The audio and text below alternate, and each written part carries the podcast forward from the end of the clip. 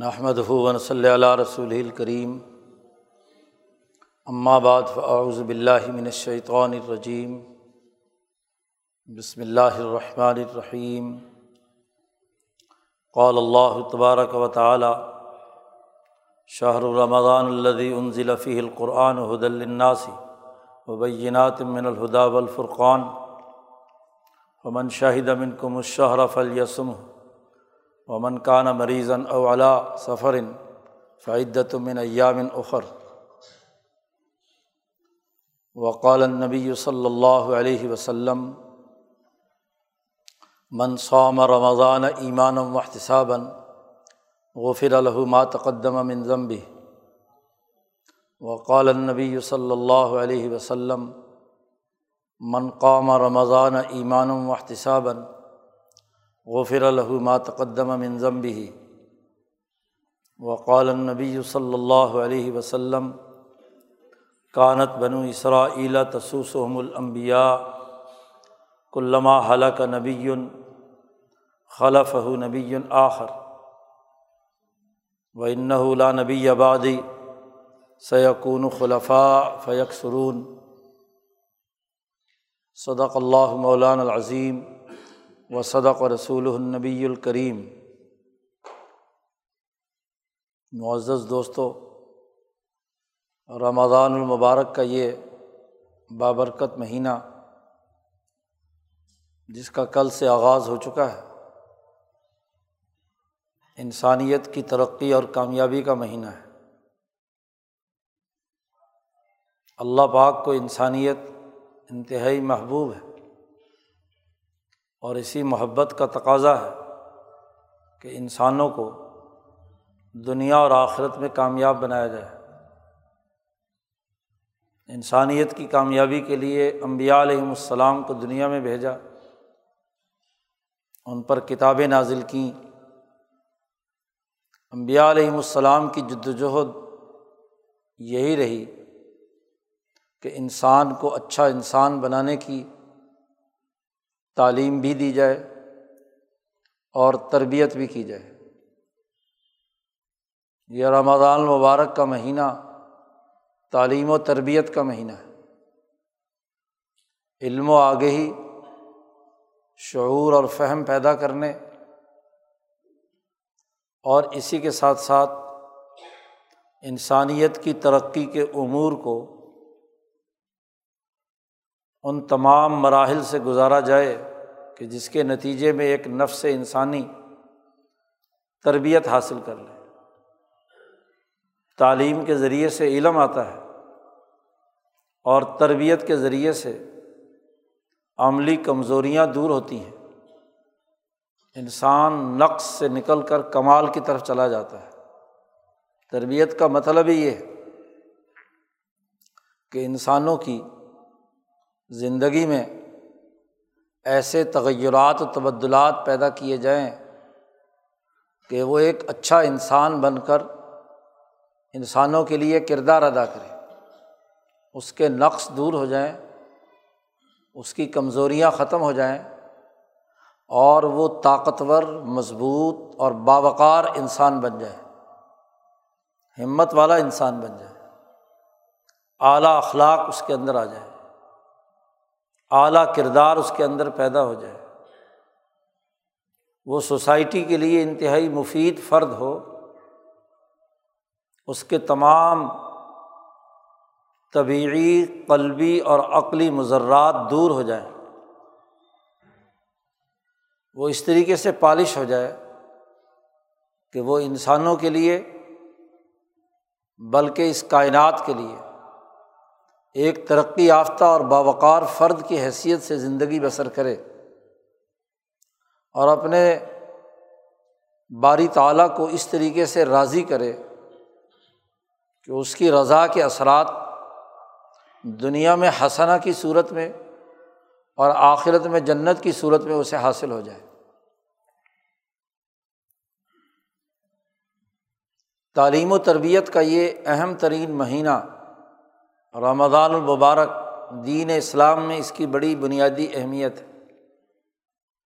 بلکہ یوں کہنا چاہیے کہ انسانیت کے حوالے سے ابتدا سے لے کر اب تک انسانوں کی کامیابی کا مہینہ ہے۔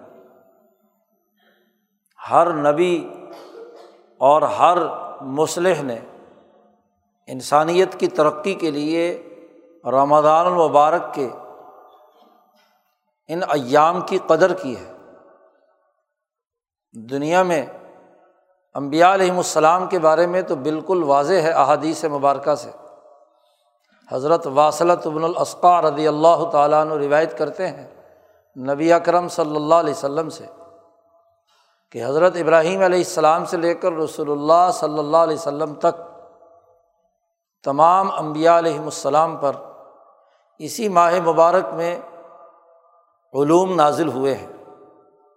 یکم رمضان المبارک کو ابراہیم علیہ السلام پر صحف ابراہیم کا نزول ہوا ہے۔ چھ یا سات رمضان المبارک کو تورات، بارہ یا تیرہ رمضان المبارک کو زبور اور انجیل اور چوبیس یا ستائیس رمضان المبارک کو کتاب مقدس قرآن حکیم نبی اکرم صلی اللہ علیہ وسلم پر نازل ہوا ہے۔ تو علم کا منبع بھی اسی مہینے میں اور اسی مہینے میں تمام انبیائے حنیفی ان کے یہاں روزے رکھنے کا معمول رہا ہے۔ نہ صرف حنیفی تحریک کے انبیاء، بلکہ دنیا بھر میں جتنے ممالک اور اقوام جن میں اللہ نے نذیر بھیجے، حکیم بھیجے حکمہ کے یہاں بھی۔ علم و حکمت، عقل و شعور اور اللہ کے ساتھ تعلق قائم کرنے کے لیے فاقہ کشی کو، روزہ رکھنے کو بنیادی اہمیت حاصل رہی ہے۔ تو رمضان المبارک کا یہ مہینہ تعلیم و تربیت کا مہینہ ہے۔ گزشتہ جمعے میں عرض کیا گیا تھا کہ اللہ نے آسمان و زمین پیدا کرتے وقت جو زمان تخلیق کیا اس مکان پر، اس میں ایام، مہینے اور سالوں کی بڑی اہمیت ہے۔ انسانی زندگی کے لیے چوبیس گھنٹے کا زمانہ اور تیس کے قریب ایام پر مشتمل ایک مہینہ اور بارہ مہینوں پر مشتمل ایک سال، اس کی اہمیت رہی ہے۔ تو زمان کا وہ حصہ جس میں خاص قسم کے اثرات و نتائج انسانیت کی ترقی کے لیے نازل ہوتے ہیں ان میں سب سے اہم ترین مہینہ رمضان المبارک کا ہے۔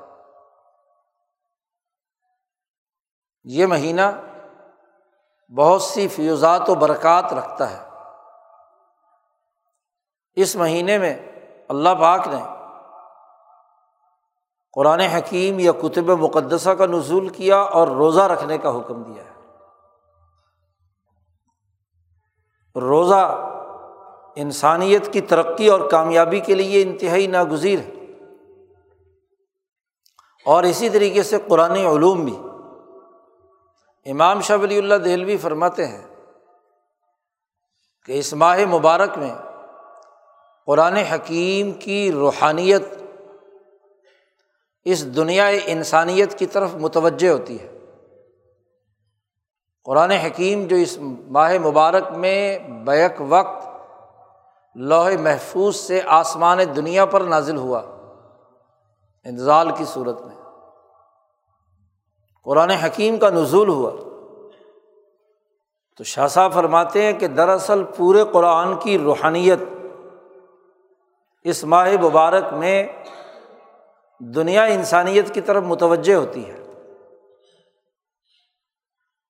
انسانی روحیں قرآن کی روح کے ساتھ مل کر تعلیم و تربیت کے مراحل سے گزرتی ہیں۔ تعلیم و تربیت کے لیے روح کا روح سے ملنا ضروری ہے۔ اس کے بغیر ترقی ممکن نہیں ہے۔ اس کے بغیر تربیت نہیں ہوتی۔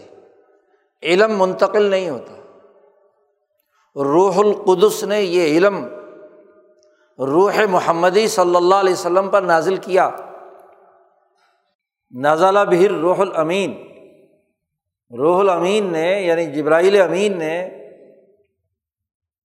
جن کو اللہ نے روح القدس بھی کہا ہے، روح الامین بھی کہا ہے، تو روح نے روح محمدی، جو نبی اکرم صلی اللہ علیہ وسلم کے قلب اتھر جس کا مرکز ہے، تو اللہ قلبی کا، آپ کے دل پر اسے نازل کیا ہے۔ اور نبی اکرم صلی اللہ علیہ وسلم کی روح مبارکہ، روح مقدسہ سے۔ ابو بکر صدیق، عمر فاروق، عثمان غنی، علی المرتضیٰ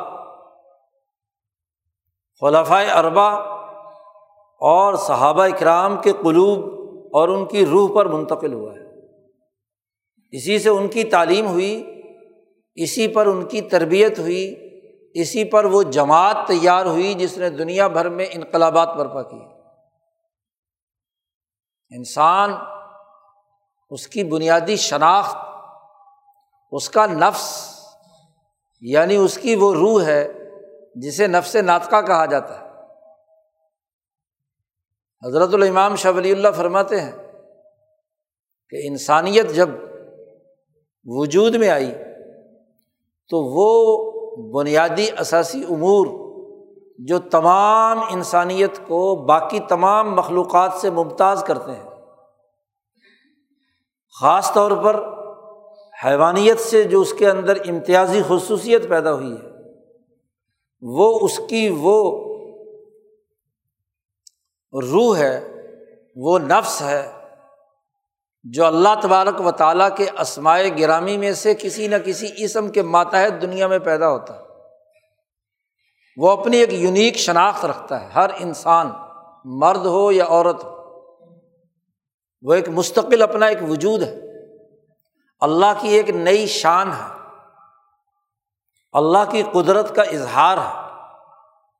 ایک نفس انسانی کا وجود میں آنا۔ اس نفس انسانی کے لیے، اس روح کے لیے تعلیم و تربیت کا انتظام کرنا بھی ضروری ہے۔ تو اس کی غذا، اس کی ترقی کا نظام، اس کی تعلیم و تربیت کا اہتمام اللہ نے امبیا علیہم السلام پر نازل ہونے والے علوم، جن کا مجموعہ کتاب مقدس قرآن حکیم کی صورت میں ہے، وہ بھی ساتھ بھیجا۔ انسان کی ضرورت۔ اب قرآن کی روحانیت سے انسان کی روحانیت کیسے جڑے گی؟ یہ بات اگر ہمیں سمجھ میں آ جائے، تو اس رمضان المبارک، بلکہ باقی ایام اور شہور میں بھی، سال کے باقی گیارہ مہینوں میں بھی، اس کے اثرات اور نتائج تعلیم و تربیت کے حوالے سے ایک واضح شاعرۂ فکر و عمل ہمارے سامنے متعین کر دیتی ہے۔ یہ سمجھنا ضروری کہ تربیت اور تعلیم سے کیا مراد ہے؟ اور قرآن کی روحانیت سے اپنے آپ کو تربیت یافتہ بنانا یا بالفاظ دیگر متقی بننا، اس کا مطلب اور مفہوم کیا ہے؟ آج ہم رمضان المبارک کے روزے رکھتے ہیں تراوی بھی پڑھ لیتے ہیں کسی قاری صاحب کے پیچھے قرآن حکیم کی تلاوت بھی سن لیتے ہیں، خود بھی تلاوت کر لیتے ہیں۔ لیکن جو مقصد قرآن حکیم نے بیان کیا ہے کہ لال تتقون، تم متقی بن جاؤ۔ تمہارے اندر علم آ جائے، تمہاری تربیت ہو جائے۔ تو یہ تعلیم، یہ تربیت، اسے سمجھے بغیر اگر ہم رسمی طور پر روزہ رکھ لیں، رسمی طور پر قرآن حکیم کی تلاوت کر لیں اور گزر جائیں، تو اس سے تربیت حاصل نہیں ہوتی، رسم پوری ہو جاتی ہے۔ وہ رسمی روزہ ہے یا رسمی تلاوت ہے، جو حلق سے اوپر اوپر ہماری زبان سے اس کا اظہار ہوتا ہے ہم نے منہ بند کر لیا کھانے پینے اور باقی چیزوں سے۔ تو صرف زبانی بات ہے یا منہ کی لذت روکنے کی بات ہے۔ اس روزے جس سے منہ کے کھانے پینے کی تمام چیزیں رک جاتی ہیں اور اس کی جگہ پر منہ سے قرآن حکیم کی تلاوت یا ذکر اذکار کرنے کا حکم دیا گیا ہے یا عبادات کرنے کا حکم دیا ہے۔ اب یہ انسانی روح کو تربیت یافتہ کیسے بناتا ہے؟ اسے سمجھنا ضروری ہے۔ جب بھی انسانوں کی ٹریننگ کی جاتی ہے، انہیں کچھ تربیتی مراحل سے گزارا جاتا ہے، تو اس کا ایک طریقۂ کار ہوتا ہے۔ تربیت حاصل کرنے والا اس ہدف کو سامنے نہ رکھے، اس طریقۂ کار اور پروسیجر کو سامنے نہ رکھے۔ تو اس شعبے کی مہارت اور تربیت اسے حاصل نہیں ہوتی۔ جتنے بھی مختلف شعبے انسانی زندگی کے ہیں، ان میں ریفریشر کورس کرائے جاتے ہیں۔ کام کرنے کی اہلیت اور صلاحیت کی تربیت اور مہارت منتقل کی جاتی ہے۔ تو اس کا ہدف سامنے ہو کہ یہ تربیت ان مقاصد کے لیے ہے۔ یہ یہ امور مطلوب ہیں۔ تو وہ تربیت کامیاب ہوتی ہے۔ اور اگر پتہ پتہ کچھ نہ ہو کہ کس لیے اور کن مقاصد کے لیے ہم کام کر رہے ہیں، اس کا ہدف کیا ہے؟ کیا نتائج نکلنے چاہیے؟ تو وہ ایک رسم ہو جاتی ہے۔ بس رسمی کارروائی ہے کہ ہم یہ فلاں کورس پڑھ کر آئے ہیں، ڈگری لے لی ہے۔ یا اس مرحلے سے گزر گئے ہیں جو ہمارے رہنماؤں نے بیان کی ہیں۔ تو ظاہر ہے کہ اس کے نتیجے میں وہ اسکل پیدا نہیں ہوتی، وہ مہارت اور صلاحیت منتقل نہیں ہوتی۔ تو مقاصد و اہداف کا سامنے رکھنا اور اس کی اصل بنیاد کو سمجھنا، یہ تعلیم و تربیت کے لیے انتہائی ناگزیر ہے۔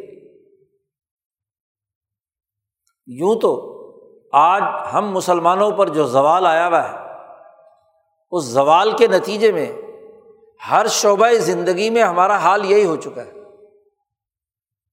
کسی بھی شعبے کی ہم ڈگری لیتے ہیں، تعلیم حاصل کرنے کی کوشش کرتے ہیں، تو وہ رسم ہوتا ہے، ایک رسمی کام ہوتا ہے۔ ڈگری ہونی چاہیے، اصلی ہو یا جعلی ہو جائے۔ وقت گزرنا چاہیے۔ فٹیک ہے، پوری ہونی چاہیے، بس نتائج پیدا ہوئے ہیں یا نہیں؟ اس شعبے کے متعلق کوئی مہارت بھی پیدا ہوئی ہے یا نہیں؟ یہ پیش نظر نہیں۔ جیسے باقی زندگی کے تمام معاملات کے حوالے سے غیر سنجیدگی پائی جاتی ہے، اور محض رسم کے طور پر معاملات کو دیکھا جاتا ہے۔ بڑے ہی افسوس کی بات ہے۔ کہ یہی وطیرہ دین اسلام کی تعلیمات کے تناظر میں ہمارے سامنے ہے۔ رمضان المبارک شروع ہوتا ہے تو ایک رسمی کارروائی شروع ہو جاتی ہے۔ بغیر کسی ہدف کے، بغیر کسی مقصد کے۔ ایک قسم کے رمضان المبارک کا عمل ایک ایسے دائرے میں داخل ہو جاتا ہے کہ ہم اس سے گزرتے چلے جاتے ہیں۔ بلکہ گنتے رہتے ہیں کہ کتنے روزے باقی رہ گئے۔ ترابی پڑھنے لگتے ہیں تو گنتے رہتے ہیں کہ کتنی پڑی ہیں۔ بلکہ یہ تلاش کرتے ہیں کہ جہاں بہت تیز قاری ہو، کچھ بے شک سمجھ نہ آئے۔ بس جلدی جلدی اگر بیس پڑھنے کے شوقین ہے تو کہتے ہیں بیس، اور کوئی کہتے ہیں آٹھ ہی میں باندھ بن جائے۔ تو تراوی پر نام تو ہو جائے گا نا، قیام کے طور پر ہم نے قیام کر لیا ہے۔ بس۔ اصل بنیادی چیز، قرآن کی روحانیت سے ربط پیدا کرنا اور رمضان کی روحانیت سے اپنی روح کو جوڑنا ہے۔ اللہ پاک نے فرمایا، شہر رمضان۔ یہ مہینہ شہر عربی میں کہتے ہیں مہینے کو، اور شہر کو شہر اس لیے کہتے ہیں کہ لفظ شہر شہرت سے کہ مشہور مہینہ ہے، شہرت ہے۔ جب لوگ روزے رکھتے ہیں، اعمال کرتے ہیں، تو باقی مہینوں کے مقابلے میں ایک خاص قسم کا اس کے اندر شہرت پائی جاتی ہے۔ مشہور مہینہ ہے۔ مہینے کو مہینہ بھی اسی لیے شہر کہتے ہیں عربی میں کہ وہ ایک اپنی ایک شناخت رکھتا ہے۔ محرم الحرام سے لے کر ذی الحج تک کے بارہ مہینے ہر مہینہ اپنی خاص شہرت رکھتا ہے اپنے زمانی ترتیب کے اعتبار سے۔ ہر مہینے کے کچھ اثرات ہیں، اس کے کچھ خواص ہیں، اس کی تاثیرات ہیں۔ اس تاثیرات کی بنیاد پر وہ ایک مشہور زمانے کا ایک مشہور پتا ہے، زمانے کا ایک خاص مقدار رکھنے والا حصہ ہے جس کو شہر کہا گیا ہے۔ محرم ہو، سفر ہو ربی الاول، پوری ترتیب۔ تو ان مہینوں میں ایک خاص مہینہ رمضان کا ہے۔ اس مہینے کو رمضان کا مہینہ قرار دیا ہے۔ عربی میں رمضان کہتے ہیں۔ اس پتھر کو جو سورج کی تپش سے گرم ہو جاتا ہے۔ گرمی کا مہینہ۔ ممکن ہے کہ یہ سب سے پہلے جب وجود میں آیا تھا زمانہ، تو وہ مہینہ انتہائی گرم ہو۔ اور اس کی وجہ سے گرمی پتھریلے علاقوں میں جب پتھر گرم ہوتے ہیں، تو اس کی تپش گرد و نواح کے تمام پورے ماحول پر اثر انداز ہوتی ہے۔ لغت کے لوگوں نے تو یہی بات کہی ہے۔ لیکن حضرت امام قطادہ قطادہ ابن دیامہ رحمہ اللہ کہتے ہیں تابی ہے کہ رمضان اللہ کے اسما میں سے ایک اسم بھی ہو سکتا ہے۔ اللہ کے اسما میں سے اسم، اللہ کے ناموں میں سے ایک نام بھی ہو سکتا ہے۔ کائنات کی ہر چیز اسماء الہیہ کے تابع ہے۔ تو زمانے کی اگر تقسیم کریں، تو اس میں بارہ اسما جو ہر اسم اپنا ایک خاص اثر عرض پر منتقل کرتا ہے۔ تو رمضان اللہ کی شانوں میں سے ایک شان، اللہ کے اسما میں سے ایک اسم جو انسانی وجود کے اندر وہ حرارت اور گرمی پیدا کرتا ہے، جس سے نفس انسانی کی طبیعتوں کی خرابیاں دور ہوتی ہیں اور وہ صحت مند بنتا ہے۔ انسان جب دنیا میں زندگی بسر کرتا ہے تو کھانا، پینا، پہننا، جنسی خواہشات پوری کرنا، نسل اور اولاد بڑھانے کے لیے یہ اس کی فطری ضرورت اس کی طبعی تقاضے ہیں۔ ان طبعی تقاضوں کو ایک ڈسپلن میں لانے کے لیے جسم کے اندر اس حرارت کی ضرورت ہے۔ اس گرمی کی ضرورت ہے۔ جس سے جسم کے فاسد مادے جل جائیں، اس فاقہ کشی سے اس کے جسم کے اندر اس کی حرارت غریزیہ مضبوط بن جائے، طاقتور بن جائے۔ اور جب انسان کی روح مضبوط ہوتی ہے، تو وہ ترقی کی منازل طے کرتا ہے۔ اب انسان کی جو شناخت حیوان سے الگ ہے، ممتاز ہے۔ ایک تو وہ چیزیں ہیں جو حیوانیت اور انسان میں مشترک ہے محسوسات کا ہونا، حرکت کا ہونا، کچھ چیزوں کے ادراک کا ہونا، یہ تین بنیادی علامتیں ایک حیوان میں پائی جاتی ہیں۔ حیوان کچھ احساسات رکھتا ہے جو درخت میں نہیں ہے۔ وہ ایک ارادہ رکھتا ہے، اپنے ارادے سے چرتا ہے یا نہیں چرتا مثلاً۔ وہ حرکت کرتا ہے، درخت حرکت نہیں کرتا۔ تو نباتات سے جب زندگی حیوانات کے دائرے میں آئی تو تین بنیادی خصوصیتیں اس کے اندر پائی جاتی تھیں۔ حرکت، ارادہ اور احساس حص کا موجود ہو ان تین چیزوں میں جو بھی مخلوقات مشترک ہیں، انہیں حیوان کہا جاتا ہے۔ وہ انسان میں بھی ہے، جانور میں بھی ہے۔ لیکن جب زندگی انسانیت کے دائرے میں داخل ہوئی، تو انہیں تینوں چیزوں نے مزید ترقی کی۔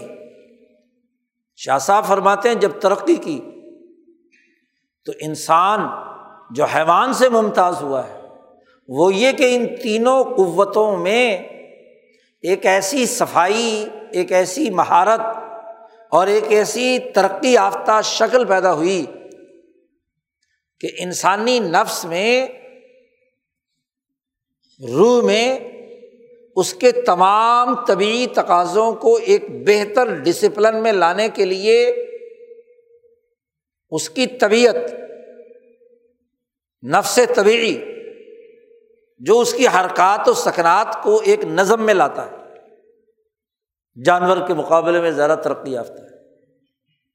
اسی طرح اس کی جو ادراک کی حالت تھی، جو حیوان میں پائی جاتی تھی، انسان میں یہ ادراک بڑھتے بڑھتے اس عقل تک پہنچا کہ جو عقل چیزوں کا تجزیہ کرتی ہے،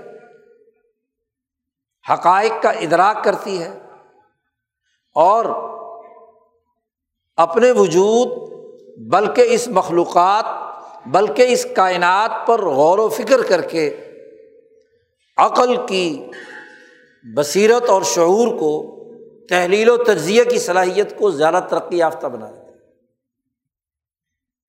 اسی طرح اس کے اندر جو صلاحیت پیدا ہوتی تھی انسانیت کے لیے، احساسات کی اس احساسات کا نظام بھی ذرا ترقی یافتہ بنا کر، ارادے کی جو صلاحیت تھی، اس ارادے کو ذرا ترقی یافتہ بنا کر ایک ایسا قلب متعین کیا کہ جو ارادے کو نفس طبیعی اور عقل انسانی کے تحریل و تجزیے سے کنٹرول کر کے صحیح فیصلہ کرے، صحیح ارادہ باندھے، صحیح عزم پیدا کرے۔ تو انسانیت، حیوانیت سے ممتاز ہوئی تین چیزوں سے۔ نفس، قلب اور عقل۔ انسان جب اطلاق کیا جاتا ہے، تو وہ وہ انسان ہے جس میں ایک طبعی نظم کو کنٹرول کرنے والا نفس ہے کہ کیا کھانا ہے، کیا پینا ہے، کس وقت کھانا ہے، کس وقت پینا ہے۔ کس وقت سونا ہے؟ کس وقت حرکات و سکنات کرنی ہے؟ کب انسان چلے اور چلنے کے لیے نفس کی طاقت ہوگی تو پاؤں سے چلے گا، نفس کی طاقت ہوگی تو گرفت میں لائے گا، نفس کی طاقت ہوگی تو کھانا کھا سکے گا۔ اگر طبیعت خراب ہے، مریض ہے، بیمار ہے تو چلنے پھرنے سے بھی گیا اور اگر زیادہ ہی مریض ہو گیا تو بولنے سے بھی گیا، کھانے پینے سے بھی گیا۔ یعنی اس کی حرکات رک جاتی ہیں مرض کی حالت میں۔ تو طبیعت انسان کی، انسان کے تمام حرکات و سکنات کو کنٹرول کرنے والی ہوتی ہے۔ اگر اس کا کنٹرول ڈسٹرب ہو جائے، ضرورت کے بغیر کھائے یا زیادہ کھائے زیادہ چلے، زیادہ بولے، زیادہ حرکات و سکنات کرے تو انسان نہیں رہتا، پاگل ہو جاتا ہے۔ مجنون کہتے ہیں، جو غیر اختیاری حرکات و سکنات کر رہا ہے، اسے ایک معقول انسان تو نہیں کہا جا سکتا۔ تو انسانیت کے لیے ایک بڑی بنیادی ضرورت اس کا وہ نفس طبیعی ہے، جو ان تمام حرکات و سکنات کو ایک ڈسپلن میں لاتا ہے۔ صحیح اور سچی بھوک لگتی ہے، کھانا کھاتا ہے، پیاس لگتی ہے، پانی پیتا ہے۔ باقی ضروریات سامنے آتی ہیں تو اس کے مطابق حرکات و سکنات کرتا ہے۔ اسی طرح انسان جب حیوان سے ممتاز ہوا تو اس کے ادراک کی صلاحیت بھی بڑھ کر عقل انسانی کے اس دائرے میں آ گئی، جس کے ذریعے سے گرد و پیش کے حقائق اور چیزوں کو زیادہ گہرائی میں جا کر مطالعہ کرتا ہے، اس کے نتائج سمیٹتا ہے، اس کا تجزیہ کرتا ہے۔ اس کے حوالے سے عقل و شعور کا مظاہرہ کرتا ہے جو جانور میں نہیں ہوتی۔ تو عقل انسان کے لیے ایک بنیادی خصوصیت ہے انسان، ہر انسان۔ نفس طبیعی اور عقل انسانی کے درمیان وہ قلب اور دل ہے جو ان دونوں چیزوں کو سامنے رکھ کر ارادہ باندھتا ہے۔ عقل نے جو تحریل و تجزیہ کر کے قلب کے سامنے رکھا اور نفس کی طبعی تقاضوں نے اس پر آمادگی ظاہر کی کہ یہ کام کرنے کی طاقت رکھتا ہے۔ عقل کہے کہ یہ کام بہت اچھا ہے، لیکن جسم کام کرنے کی طاقت ہی نہیں رکھتا، بیمار پڑا ہوا ہے۔ تو ظاہر ہے کہ ایسی صورت میں قلب ارادہ نہیں باندھ سکتا، اس میں عزم پیدا نہیں ہو سکتا۔ اس کے لیے یہ ضروری ہے کہ ایک تو اس کی طبعی قوتیں مکمل طور پر درست ہوں، اور دوسرا یہ کہ اس کی عقلی قوتیں حقائق کا درست ادراک کر کے صحیح تحلیل و تجزیے کرنے کی اہلیت رکھتی ہوں۔ ان دونوں کے ملاپ سے قلب حقائق کے مطابق، ضرورت کے مطابق کسی کام کرنے کا عزم اور ارادہ کرتا ہے۔ کسی کام کرنے کے لیے تیار ہوتا ہے، آمادہ ہوتا ہے۔ یہ قلب کا کام۔ تو گویا کہ انسان کی جو شناخت دنیا بھر کے تمام حکمہ تمام انبیاء، تمام مسلحین کے پیش نظر انسانیت کے مشترکات میں سے یہ تین چیزیں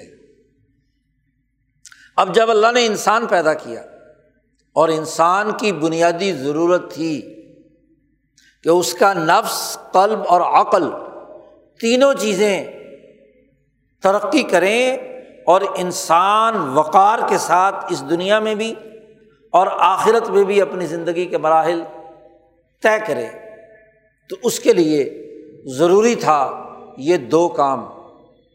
رمضان المبارک کا روزہ اور رمضان المبارک میں وہ علوم جو روحانیت قرآن کی صورت میں امبیا پر نازل ہوئیں، اس کے بغیر انسان کی روح ترقی یافتہ نہیں ہو سکتی۔ روزے سے کیا ہوتا ہے؟ انسان کے نفس کی جو بڑی ہوئی خواہشات ہیں، وہ کنٹرول ہوتی ہے ایک مقررہ وقت پر سحری کرنا ہے، ایک مقررہ وقت پر افطاری کرنا ہے۔ دن بھر اس نے نہیں کھانا پینا۔ ایک تو اس کے جسم اور بدن کی تمام قوتیں، تمام مراکز بلکہ جسم کا پورا طبعی نظام وہ اوور ہال ہو جاتا ہے، ٹھیک ہو جاتا ہے۔ ایسا برڈن جو اس کے دل کو زیادہ کام کرنے پر مجبور کرے، اس کے گردے زیادہ پیشاب بنانے پر مجبور کریں اس کا جگر، اس کا میدا اس کا دماغ، اس کی چیزیں طبی نظام سے ہٹ گئی ہوں اور گیارہ مہینے میں افراد و تفریح سے ایسا ہو جاتا ہے۔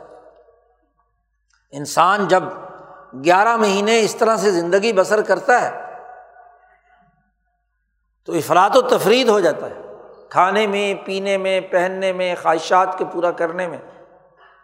تو اس رمضان المبارک کے مہینے میں حکم دے دیا گیا کہ وہ اپنے نفس طبیعی کو اوور ہال کرے۔ ڈسپلن میں لائے۔ کھانے کا ایک وقت مقرر ہو۔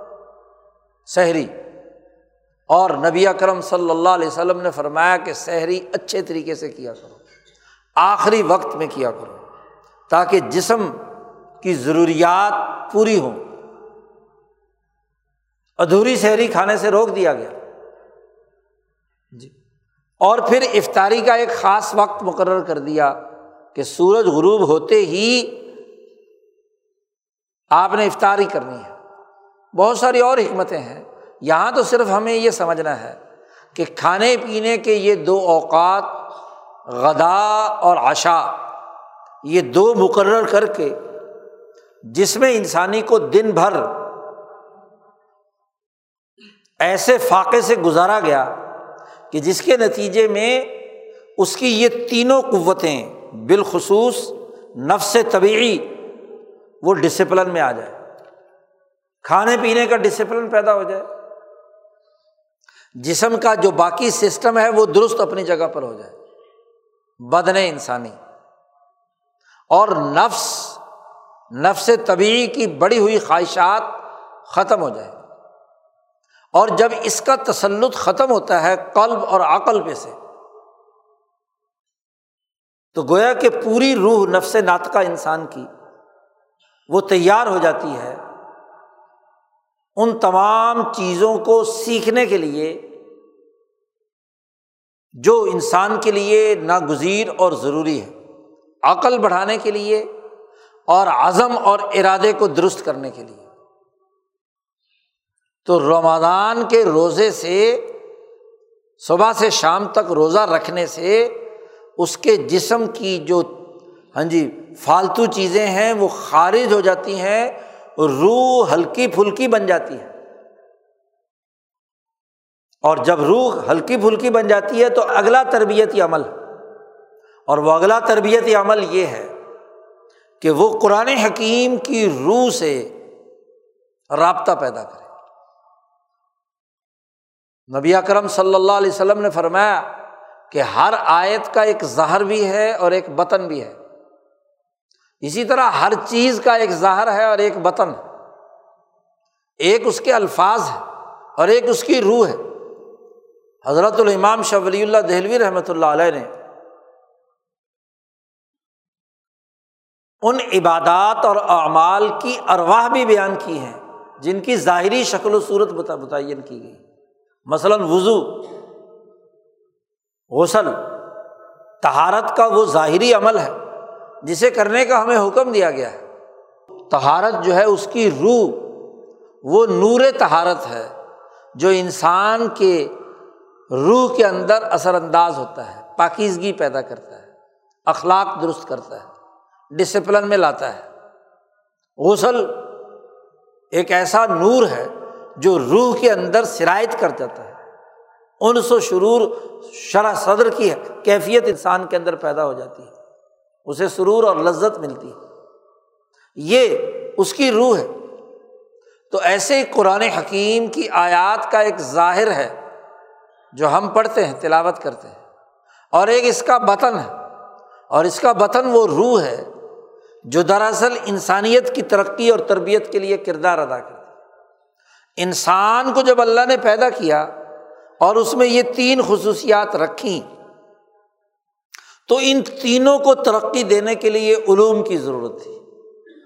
وہ علوم صحف ابراہیم سے لے کر، بلکہ پہلے نبی پر ہدایات سے لے کر رسول اللہ صلی اللہ علیہ وسلم تک، جس کا جامع خلاصہ کتاب مقدس قرآن حکیم ہے، وہ اپنی ایک روحانیت رکھتا ہے۔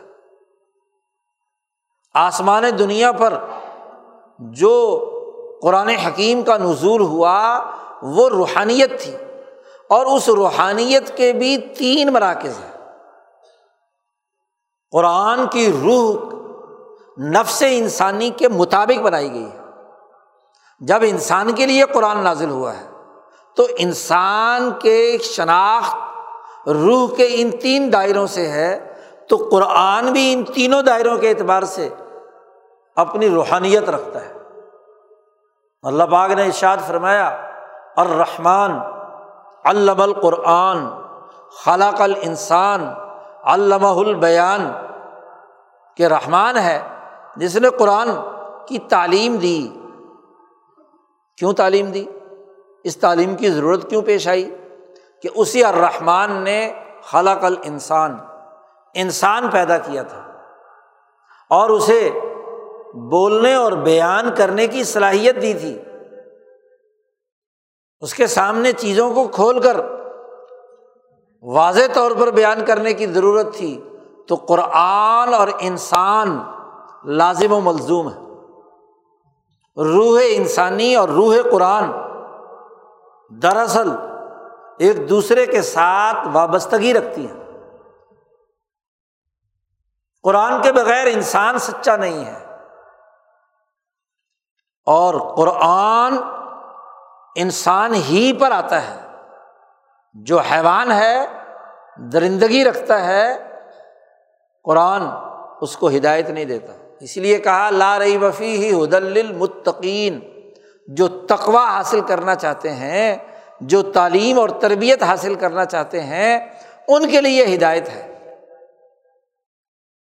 یہی وہ قرآن ہے، جس کے بارے میں خود قرآن نے کہا کہ یوزل بھی کثیرہ ہوں ویادی بھی کثیرہ۔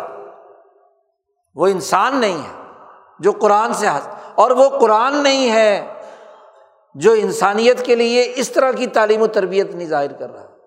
اس قرآن کے بارے میں تو خود نبی کرم صلی اللہ علیہ وسلم نے فرمایا کہ وہ حلق سے اوپر اوپر ہے۔ وہ منافق کی قرآت ہے۔ جی۔ تو منافق کی قرآت کے اثرات مرتب نہیں ہوتے۔ تو قرآن اور انسان دونوں لازم و ملزوم ہیں۔ قرآن حکیم کی روحانیت یہ ہے کہ وہ انسانوں کو ان تینوں دائروں میں تربیت دیتا ہے۔ پورا قرآن حکیم اول سے آخر تک نفس طبیعی کو ایک ڈسپلن میں لاتا ہے، اس کے احکامات اور ہدایات دیتا ہے۔ وفی انفسکم افلا تفق کرون کیا تم اپنے نفسوں پر غور و فکر نہیں کرتے؟ اس نفس کے مہذب بنانے کے لیے کھانے پینے کے حلال و حرام کے ضابطے بیان کیے۔ قرآن کی روحانیت میں۔ کہ یہ جانور کھا سکتے ہو، یہ نہیں کھا سکتے۔ جی یہ پہن سکتے ہو، یہ لباس ہوگا۔ لباس پہننے کے آداب بیان کیے۔ خزو زینت کم کل مسجد۔ اپنے زیب و زینت کا لباس پہنو جب تم عبادت کرو۔ تو لباس، غذا، مکانات، باقی چیزیں، کائنات کی مسخر کی تمہارے طبی تقاضوں کی تکمیل کے لیے۔ زراعت، صنعت، تجارت، پھل، فروٹ، گندم، دودھ وغیرہ وغیرہ وغیرہ، یہ نفس انسانی کی طبیعت کی درستگی کے لیے۔ نفس کو مہذب بنانے کے لیے اور نفس طبیعی کے دو بڑے بنیادی تقاضے امام شاہ ولی اللہ دہلوی فرماتے ہیں۔ ایک تو اخلاقیات اور ایک ارتفاقات۔ کہ انسان دوسرے انسانوں کے ساتھ کیسے زندگی بسر کرے گا۔ گھر کے نظام سے لے کر ابتدائی شخصی نفسی سیرت سے لے کر بین الاقوامی تعلقات تک انسانوں کے درمیان ورکنگ ریلیشن شپ کیسے قائم ہوگی؟ یہ اس کے نفس سے طبیعی کی تربیت کے لیے نظام بنا۔ اور اس کے لیے صاف کہہ دیا کہ دو ہی راستے ہیں۔ یا تو حسنت مرتفقہ ہے یا ساعت مرتفقہ۔ ہے برا ارتفاق ہے یا اچھا ارتفاق ہے۔ تو ارتفاقات کا ایک پورا نظام بنا دیا۔ ہدایات دے دی گھر کا نظام کیسے چلانا ہے؟ خرید و فروخت کیسے کرنی ہے؟ لین دین کیسے کرنا ہے؟ سیاسی نظام کیسے قائم ہوگا؟ اس کی ضروریات اور احکامات کیا ہیں؟ خلیفہ کی کیا ذمہ داری ہے؟ نظام حکومت، نظام معیشت، نظام سیاست پورا کا پورا ارتفاقات میں بیان کر دیا۔ بین الاقوامی تعلقات کن خطوط پر استوار ہوں گے؟ تمدن، تہذیب، ثقافت، شہریت، شہری حقوق وغیرہ وغیرہ وغیرہ، یہ نفس طبیعی کے ارتفاقات کے تمام دائروں سے متعلق ہے۔ اسی طرح اس نفس طبیعی کے لیے ان اعلیٰ اخلاقیات کی ضرورت ہے۔ جو دنیا بھر میں ایک تو تمام انسانیت میں متفق ہیں، بہادری کا ہونا، دلیری کا ہونا اسی طریقے سے عفت کا ہونا، وغیرہ وغیرہ سماہت کا ہونا، اور ایک وہ کہ جن کے ذریعے سے انسان کے اندر ایسا اعتدال پیدا ہو جو تہارت اخبات سماہت اور عدالت کی صورت میں ظاہر ہو۔ تو اخلاقیات کا ایک نظام، تو اخلاقیات کا وہ طبعی دائرہ جس کے سات بنیادی اخلاق امام شاہ ولی اللہ دہلوی نے البد البازغہ میں بیان کیے ہیں یہ نفس طبیعی کے تقاضے ہیں۔ تمام حکمہ کے یہاں مسلم ہیں۔ تمام طبیعت دانوں کے یہاں مسلم ہے تو قرآن حکیم کا ایک مجموعہ نفس انسانی کو مہذب بنانے کی، قرآن کی روحانیت کا وہ حصہ جو نفس طبیعی کی تعلیم و تربیت کے لیے ہے۔ جب تک وہ سیکھا نہ جائے تو قرآن کی روحانیت سے ربط پیدا نہیں ہوگا۔ قرآن شہری زندگی کے جو حقوق شہریت بیان کرتا ہے، جب تک انسان کی روح ان حقوق شہریت کو نہیں اپناتی، اس کے مطابق اپنا نظام نہیں بناتی، اس کے مطابق اپنی سیاست، معیشت اور باقی امور پورا نہیں کرتی، تو گویا کہ قرآن کی روحانیت سے اس کا ربط پیدا نہیں ہوا۔ قرآن کی روحانیت سے ربط تو تب پیدا ہوگا کہ اس کی روحانیت کا وہ حصہ جو روح انسانی کے نفس کے اخلاقیاتی اور ارتفاقاتی تمام امور کے اندر نافذ العمل ہو، اس کے مطابق سسٹم بنے، اس کے مطابق نظام بنے، اس کے مطابق امور سر انجام پائیں، پھر قرآن کی روحانیت سے ربط پیدا ہوگا۔ اب قرآن نے خرید و فروخت کے جو قوانین دیے ہیں، قرآن نے زر کے حوالے سے جو قانون دیا ہے، قرضوں کی معیشت پر جو سخت ترین رد کیا ہے، سود خوری کی ممانعت کی ہے، سرمایہ پرستی کی مذمت کی ہے، آمریت اور ظلم کی مذمت کی ہے بد تہذیبی اور قانون شکنی کی مذمت کی ہے، قانون کی ساخت کے بنانے کے عمل کو درست کرنے کا جو ضابطہ دیا ہے، اس کی خلاف ورزی کی جائے اور پھر کہیں کہ قرآن کی روحانیت سے ربط پیدا ہو گیا۔ قرآن کی روحانیت سے ربط پیدا کرنے کے لیے ضروری ہے کہ جو قرآن نے نظام دیا ہے، جسے قرآن نے شریعہ کہا ہے۔ سما جالنا کالا شریعت ہم نے آپ کے لیے ایک شریعت، ایک ضابطہ، ایک آئین، ایک قانون، ایک طریقۂ کار تمہارے نفس طبیعی کو کنٹرول کرنے کے لیے دیا ہے، تو فتب اس کی اتباع کیجیے آپ۔ اس کی پیروی کریں۔ تو تب قرآن کی روحانیت سے ربط پیدا ہوگا۔ تبھی قرآن کی روحانیت انسان کی روح کے اندر اور نفس کے اندر اثر انداز ہوگی۔ اور اگر ایسا نہیں ہے، تو قرآن گویا کہ رسمی طور پر پڑھا، اس کی روحانیت سے تو تعلق ہی قائم نہیں ہوا۔ اسی طرح قرآن حکیم کی روحانیت کا ایک حصہ وہ ہے جو انسانی عقل کو رہنمائی دیتا ہے۔ قرآن کہتا ہے افلاط عقل کیا تم عقل سے کام نہیں لیتے؟ افلاط شعور تم شعور سے کام نہیں لیتے؟ غور و فکر نہیں کرتے؟ تو عقل کو ترقی یافتہ بناتا ہے قرآن۔ قرآن کی روحانیت عقل سکھلاتی ہے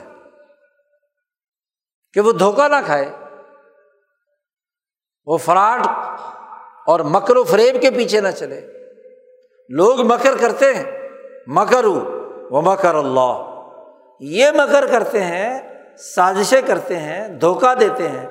تو اللہ اپنے بندوں کو قرآن کے ذریعے سے وہ عقل دیتا ہے کہ جو ان کے مکر و فریب کے پردے چاک کر دیتے ہیں۔ عقل بڑھانے کا کام ہے۔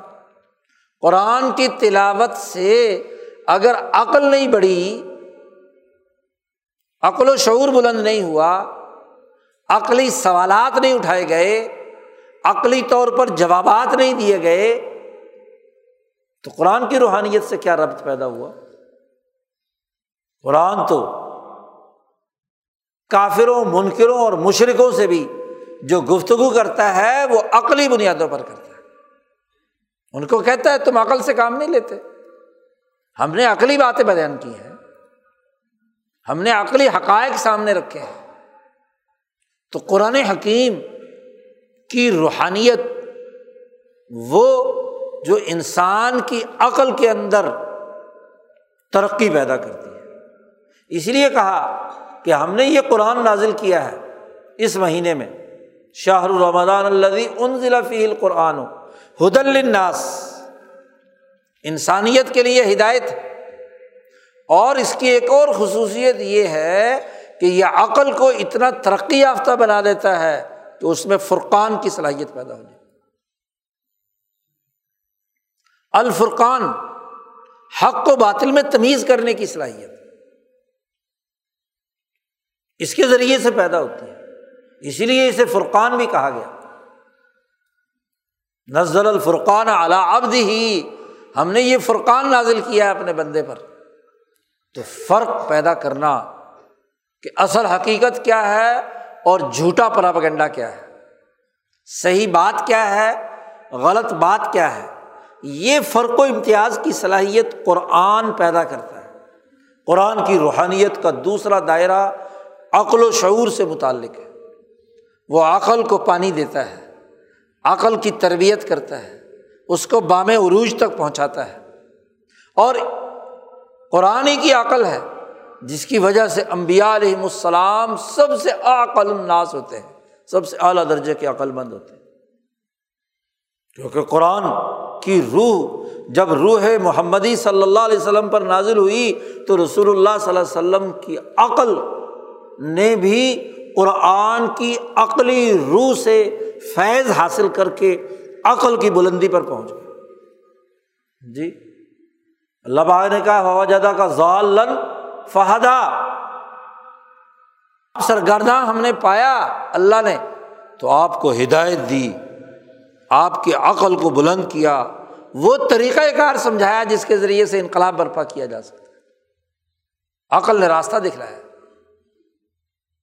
جی تو دوسرا بڑا اہم ترین دائرہ قرآن حکیم کی روحانیت سے ربط اور تعلق کا ہے، وہ عقل و شعور کا بلند ہونا۔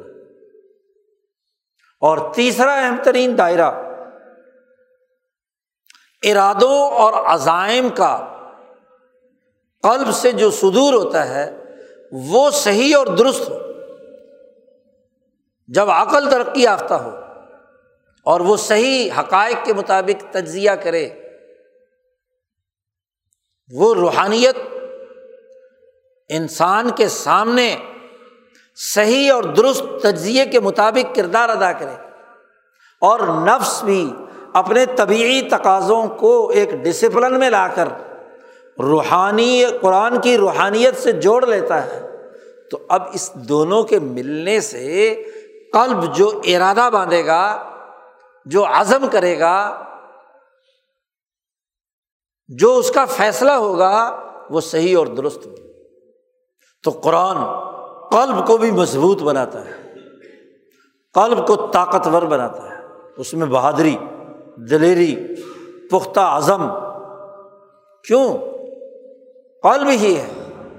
جس کی بہت ساری خصوصیات میں سے عزم و ارادہ ہے، بہادری، دلیری ہے اور استقامت ہے، کردار ادا کرنے کی صحیح اہلیت ہے، فیصلہ سازی کی صحیح اہلیت ہے، اس کا تعلق قلب سے۔ ہم دیکھتے ہیں کہ جب قلب منیب ہو جاتا ہے، اللہ کی طرف رجوع کرنے والا، اللہ سے تعلق قائم کرنے والا قرآن کی روح کے ذریعے سے۔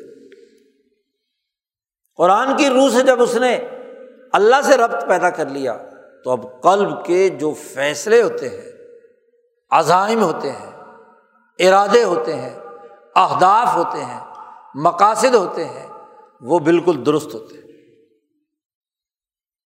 امبیا علیہ السلام کا مقام تو بہت اونچا ہے کہ ان کی قلب ہمیشہ صحیح اور درست فیصلہ کرتا اسی اعلیٰ درجے کی روحانیت قرآن کے نتیجے میں۔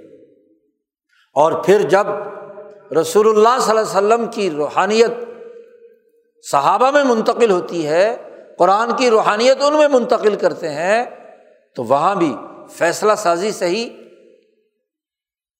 عقل کا تجزیہ درست، نفس کی استقامت اور اس کی طبی تقاضے، اس کی حرکات و سکنات بالکل ڈسپلن میں۔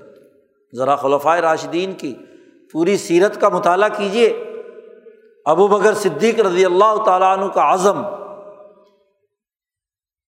ان کے قلب کی، فیصلے کی صلاحیت، ان کے نفس کی طبعی نظم و نسق اور حرکات و سکنات کا ڈسپلن بلکہ اپنا ہی نہیں، بلکہ پوری جماعت کے لیے کہ کس وقت کون سا کام کرنا ہے۔ حضور صلی اللہ علیہ وسلم کی وصال کے فوراً بعد اسامہ بن زید کے لشکر کو بھیجنے کا فیصلہ، اس کی حرکات و سکنات کو، لشکر کی پوری کی پوری کردار کو اس کا فیصلہ کرنا۔ اس کے لیے کیا ہے؟ استقامت کا مظاہرہ کرنا۔ عقل و شعور کی بلندی ایسے درجے پر کہ جہاں ابتدائی مرحلے میں عمر فاروق کی عقل نہیں پہنچی۔ اور انہوں نے کہا کہ لوگ چلے گئے تو مدینہ خالی ہو جائے گا۔ ابو بکر صدیق نے کہا کہ نہیں، لوگ گئے تو اس کا روپ پیدا ہوگا۔ صحیح فیصلہ یہ ہے کہ جو لشکر تیار کیا جا چکا ہے اس کو روانہ کرنا ضروری ہے۔ تو نفس، قلب اور عقل سے ایک صحیح فیصلہ ابو بکر صدیق نے کیا۔ اپنے دور میں حضرت عمر فاروق نے کیے۔ حضرت عثمان غنی نے کیے، حضرت علی المرتضیٰ نے کیے۔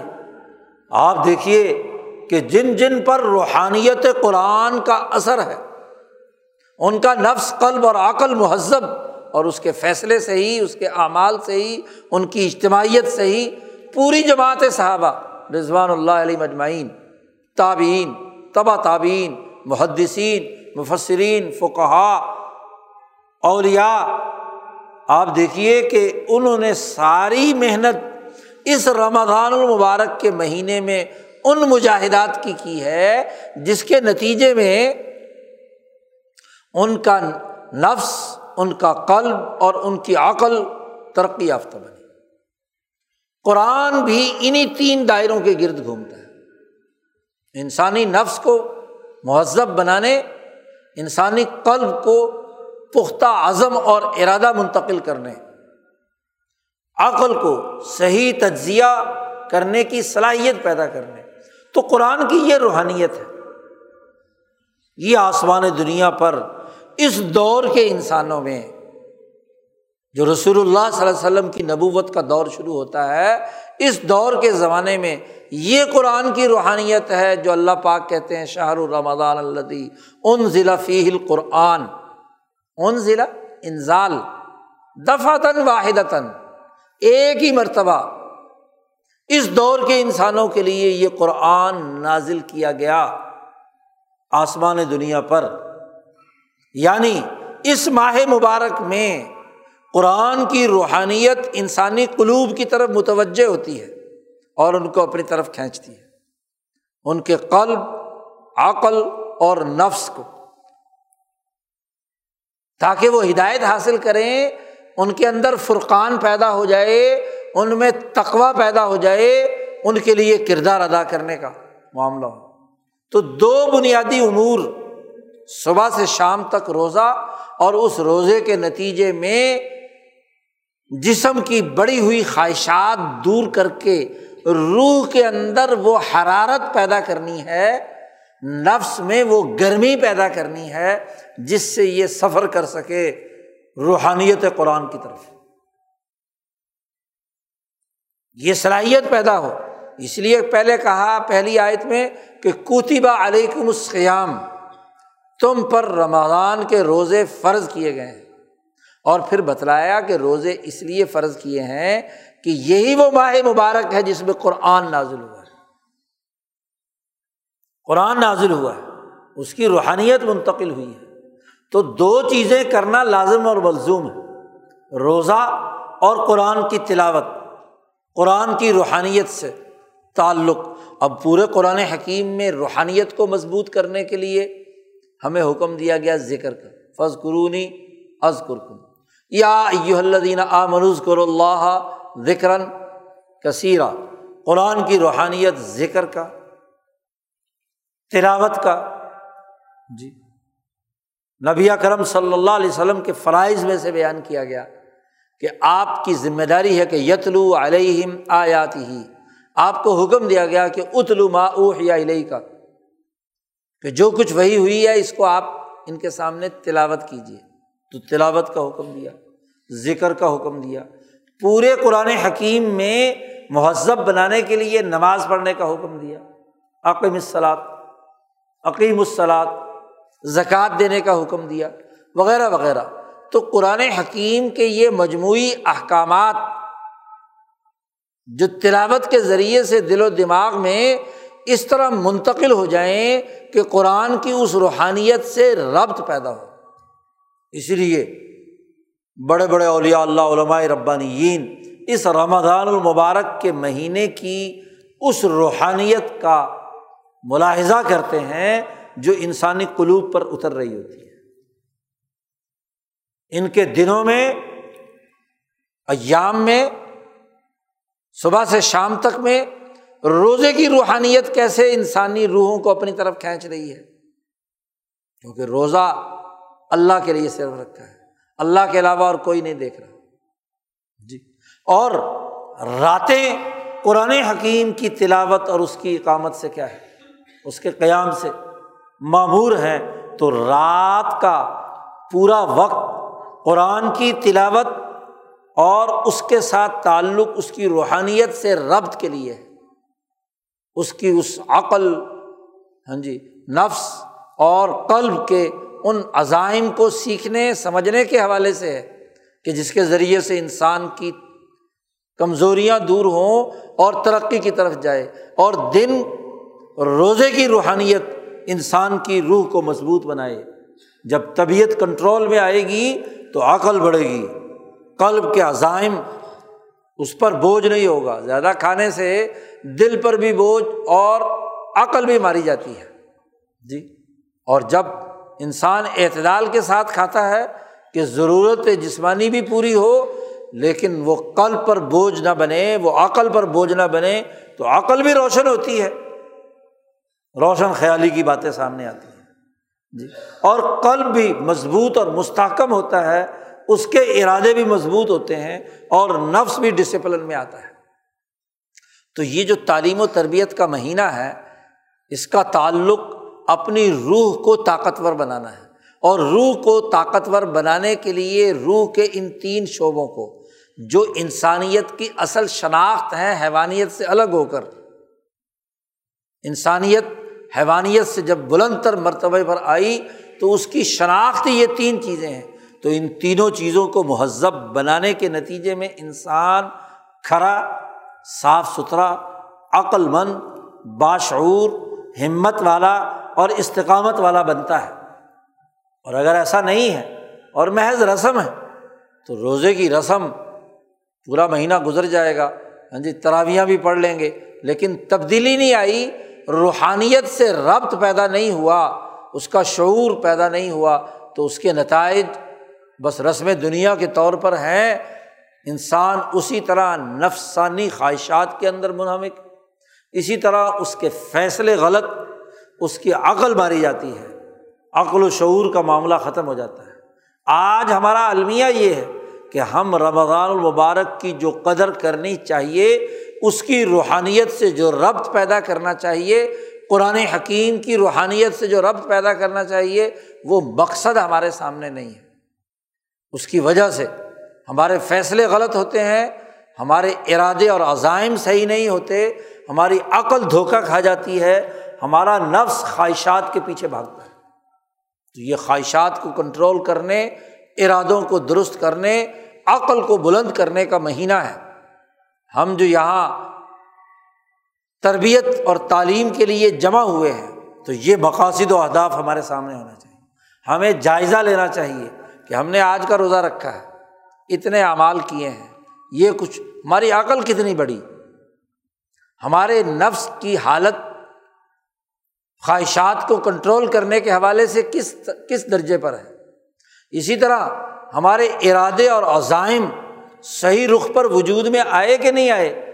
یا ابھی دھوکے بازوں کے پیچھے چل کر جن کی عقلیں معاوف ہو چکی ہیں، جن کے فیصلے نالائقی کے ہیں، جس کے نتیجے میں آج اضاب الہی میں مبتلا ہیں، کہیں ہم انہیں کے پیچھے دھکے کھاتے نہیں پھر رہے۔